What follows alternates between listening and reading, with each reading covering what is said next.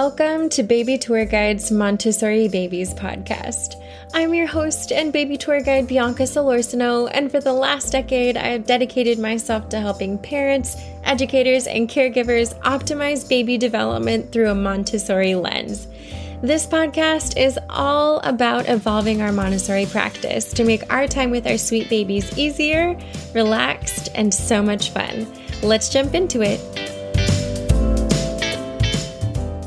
Hi, guys. Welcome to season two, episode 18 of our Montessori Babies show. I can't believe we're already at episode 18. I feel like we just started season two, but time is a flying by. I am really excited for today's episode because we get to talk all about nature. So, we are venturing into the great outdoors, if you will, to talk about the benefits of exposing babies and young toddlers to nature. So, as parents, we intuitively understand, you know, that something like taking a deep breath of fresh air or, you know, getting a little bit of sunlight and, you know, of course, the wonders of the natural world have a positive impact on ourselves, right? And I've spoken before on the show on how, you know, nature can affect our little ones. But I wanted to dive into how research has also shown how outside offers numerous advantages, of course, for development, but also for their well being and overall growth. And so it's pretty remarkable, and I can't wait to dive into it. So let's embark on that journey through the world of nature with our little Montessori nature explorers, or what they will be after all of that exposure.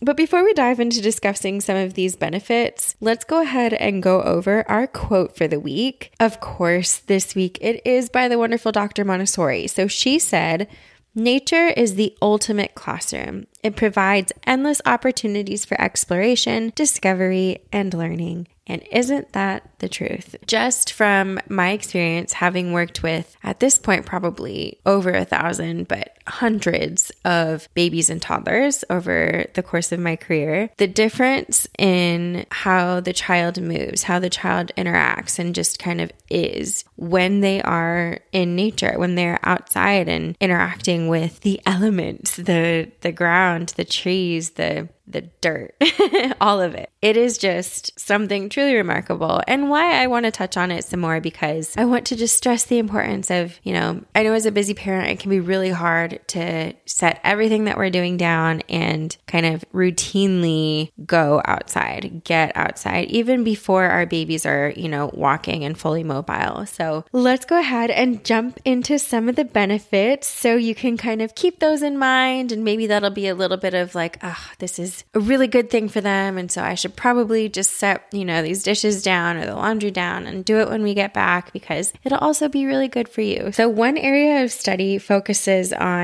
cognitive stimulation in regards to the exposure in nature. And what has been found is that when children explore the natural world, they engage in their senses, they observe patterns, and they make connections, right? So these experiences are enhancing their critical thinking skills, their problem solving abilities, and it just is really, really remarkable for them. That exposure, you know, to nature stimulates neural pathways in the brain, particularly in areas responsible for things like attention and cognitive function, which is super cool. Because as we know, you know, there's a wide variety of sights and sound and textures and just kind of endless amounts of sensory and stimulation in nature, right? So it's rich and it's natural to them, right? It's not something that, you know, we're still in the process of studying, maybe something a little bit more modern. It's getting down to our roots. It's what we naturally, as humans, are stimulated by. So, like I said, nature offers benefits for sensory. So, that can help with things like refinement of sensory systems, right? So, the different textures they can walk on, feeling the breeze against their skin, hearing, you know, the rustling leaves, smelling the fragrances of flowers and eucalyptus trees, and, you know, all of these things contribute to the development of their sensory, their sensory skills. And these are all things that you can point out. We all have, depending on where we are in the world, there's nature, the type of nature varies, right? But there is nature. And so these are all things that you can point out. You can point out the type of weather, the type of, you know, air, whether it be cold or hot, you know, windy or still. You can talk about the wind blowing through the leaves and talk about how that sounds like and even like hold your ear, close your eyes, like model those types of things for them. All of these things are really amazing because you're giving them these tools too, right? So you're modeling it, you're immersing them in this natural world and giving them this experience that's just well rounded in the rawest form, you know?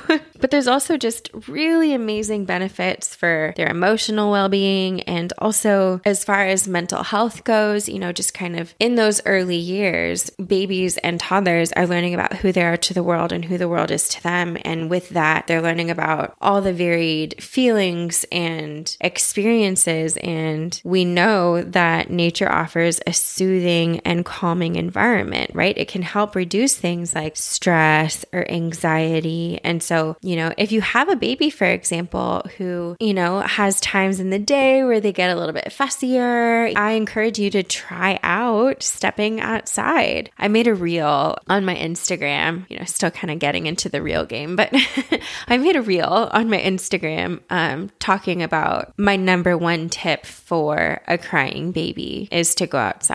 And that's for a lot of different reasons. Something like a change of environment is just really, really helpful in those situations, even for us, you know, for adults who are in a stressful situation, getting into a different space is really helpful. We're just kind of getting through the emotion and settling on the other side. But same with our babies, right? getting outside specifically, getting immersed in that fresh air, surrounded by trees or flowers or whatever you have in your area is really, really helpful. So maybe use this if all of their needs are met because you know they could be crying because they're hungry or you know they have gas pain or you know there's a wide variety of reasons why babies cry. But you know your baby. So if you know they have their needs met the energy is funky that day people are just tender in the house i encourage you to try getting outside because it works so so so well. I remember there were a couple times and i might have said this earlier on the show but in my classroom when i was teaching there are just going to be some days where like the energy is weird. You know it just is a little bit off. And of course when you have multiple babies so, say you have a baby and a toddler at home, or if you're, you know, a nanny or in a classroom space, there's multiple children, that energy is felt, right? Like a lot of babies will cry together when, you know, there's other babies crying, but also, you know, if there's like an older baby or a toddler as well, that affects them too. So, just getting everyone outside, I would use that tactic a lot. I would literally just open the door, you know, I would just have our kids go out, no shoes, you know, provided it wasn't a super hot day or anything, but just just no shoes and just get outside and feel the grass. And it really, really helps because the serene atmosphere, the presence of all of the various elements of nature, and also the opportunity for just the free movement. So, a lot of times in the house, there are boundaries and limits. And of course, there will be in nature too. Like, we're not going to, you know, let our young toddler climb, you know, a super high tree or anything like that. But outside, a lot of times there's a lot more freedom to move. And that's another kind of Montessori pillar, right? That we honor. And so that big movement, you know, being able to kind of practice walking and just kind of tumble into the grass or whatever, all of these things are just really, really amazing for them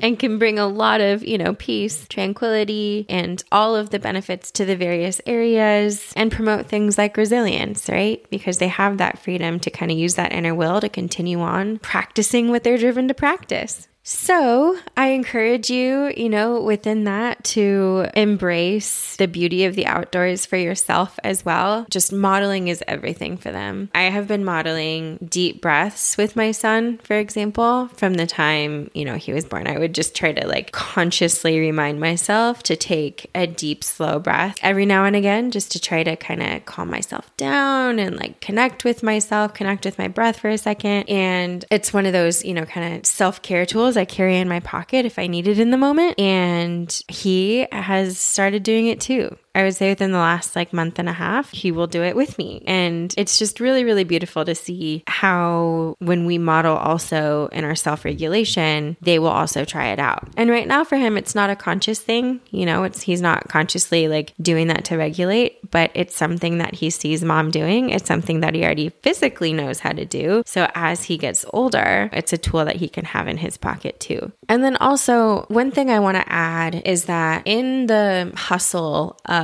the busy life of a parent, you're doing so many things at once and you're a rock star. I just want to say that over and over, you guys, parenting is a 24 hour thing and you are a rock star. but within the busyness of that, you know, I think if you're able to consciously slow down and point out things even during the busy day, if you're able to model that for them, if you're able to kind of be conscious about slowing down and being present and noticing things around you, appreciating the scent of the tree or the beautiful yellow and black bird that flew by your window, which happened to us earlier this week, as you could tell by the very specific example. but if you're able to do that, Again, just because of how powerful modeling is, it's a tool that they'll have in their pocket too. Interestingly enough, that's something that my grandma told me when I was growing up. And even recently, she still brings it up just about how when she was little, that's something that she bonded with her father over how he would point out certain pieces of nature. And so she was able to do that and pay attention to the birds and the trees and kind of slow down even when she's like running in and out of the grocery store kind of thing. So I think that that's just a really beautiful, almost meditation tool, way to just kind of center yourself in a moment, focus on something that's not that busy hustle and bustle. And we all do it. We all have the really, really busy moments. But again, just having these little tools in your pocket, using nature as a guide can be really, really helpful. So anyway, I'd also like to touch on earthing a little bit. So, it's the practice of being barefoot on the earth and connecting with the ground beneath us. It's something that I learned about in a documentary eight years ago, maybe 10 years ago, a long time ago. But ever since I learned it, I try to do it, you know, whenever I can because it's an ancient practice. But in recent years, it's gaining a lot more recognition. There's more research on it, and we see things for adults like improved balance and posture and lower anxiety and stuff like that from just kind of that next level of immersion in nature. And so, well, of course, we want to protect, you know, know their tiny little feet, but if you're in a safe space, you know, if you're in grass or just an area, dirt, sand, an area where you feel comfortable with them safely being barefoot, maybe try it out. Physical therapists everywhere recommend that babies and toddlers be barefoot as much as possible for things like their foot development, their arch development, their posture, all of that. And so within this, we're kind of combining these two worlds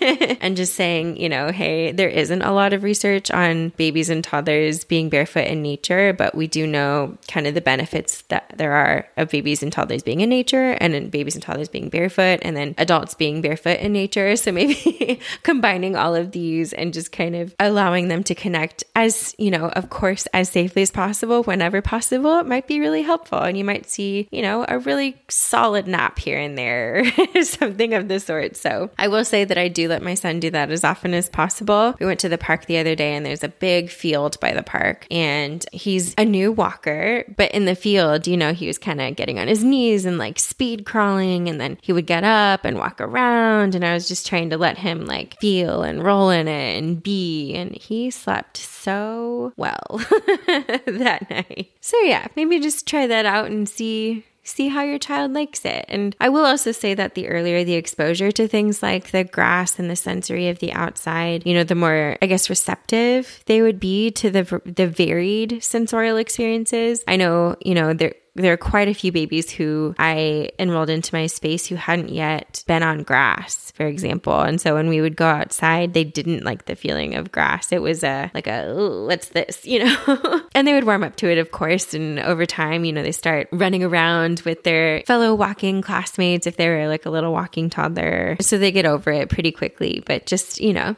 the exposure is nice and, of course, always safely, but as we are able to let them freely explore, they're able to do things like use their inner will to guide their movement, to explore the sensory and the ultimate learning experience that is interacting with nature. So, anyway, that is it for this week's episode. I hope you gained, you know, even just a little bit of inspiration to get outside. And I just want to say that I am just ever thankful for this community here. You guys are just truly remarkable. I am having a lot, a lot of fun getting to know you guys. I know some of you found me on Instagram. If you're new to my community, my Instagram is at baby tour guide. I love connecting with you guys. So, you know, whenever you guys want, just send me a message. We're all in this together. I'm in this new mom phase too. So, in this age of like kind of being a little bit more isolated from our larger communities, it's just nice to nice to know we're all in this Montessori baby development journey together. So, I also want to remind you that on July 6th, I have an all new workshop coming out and it is all about fostering independence from infancy to toddlerhood. I am so so excited for this because I've had some of you guys message me about doing Montessori on a budget and fostering independence in the home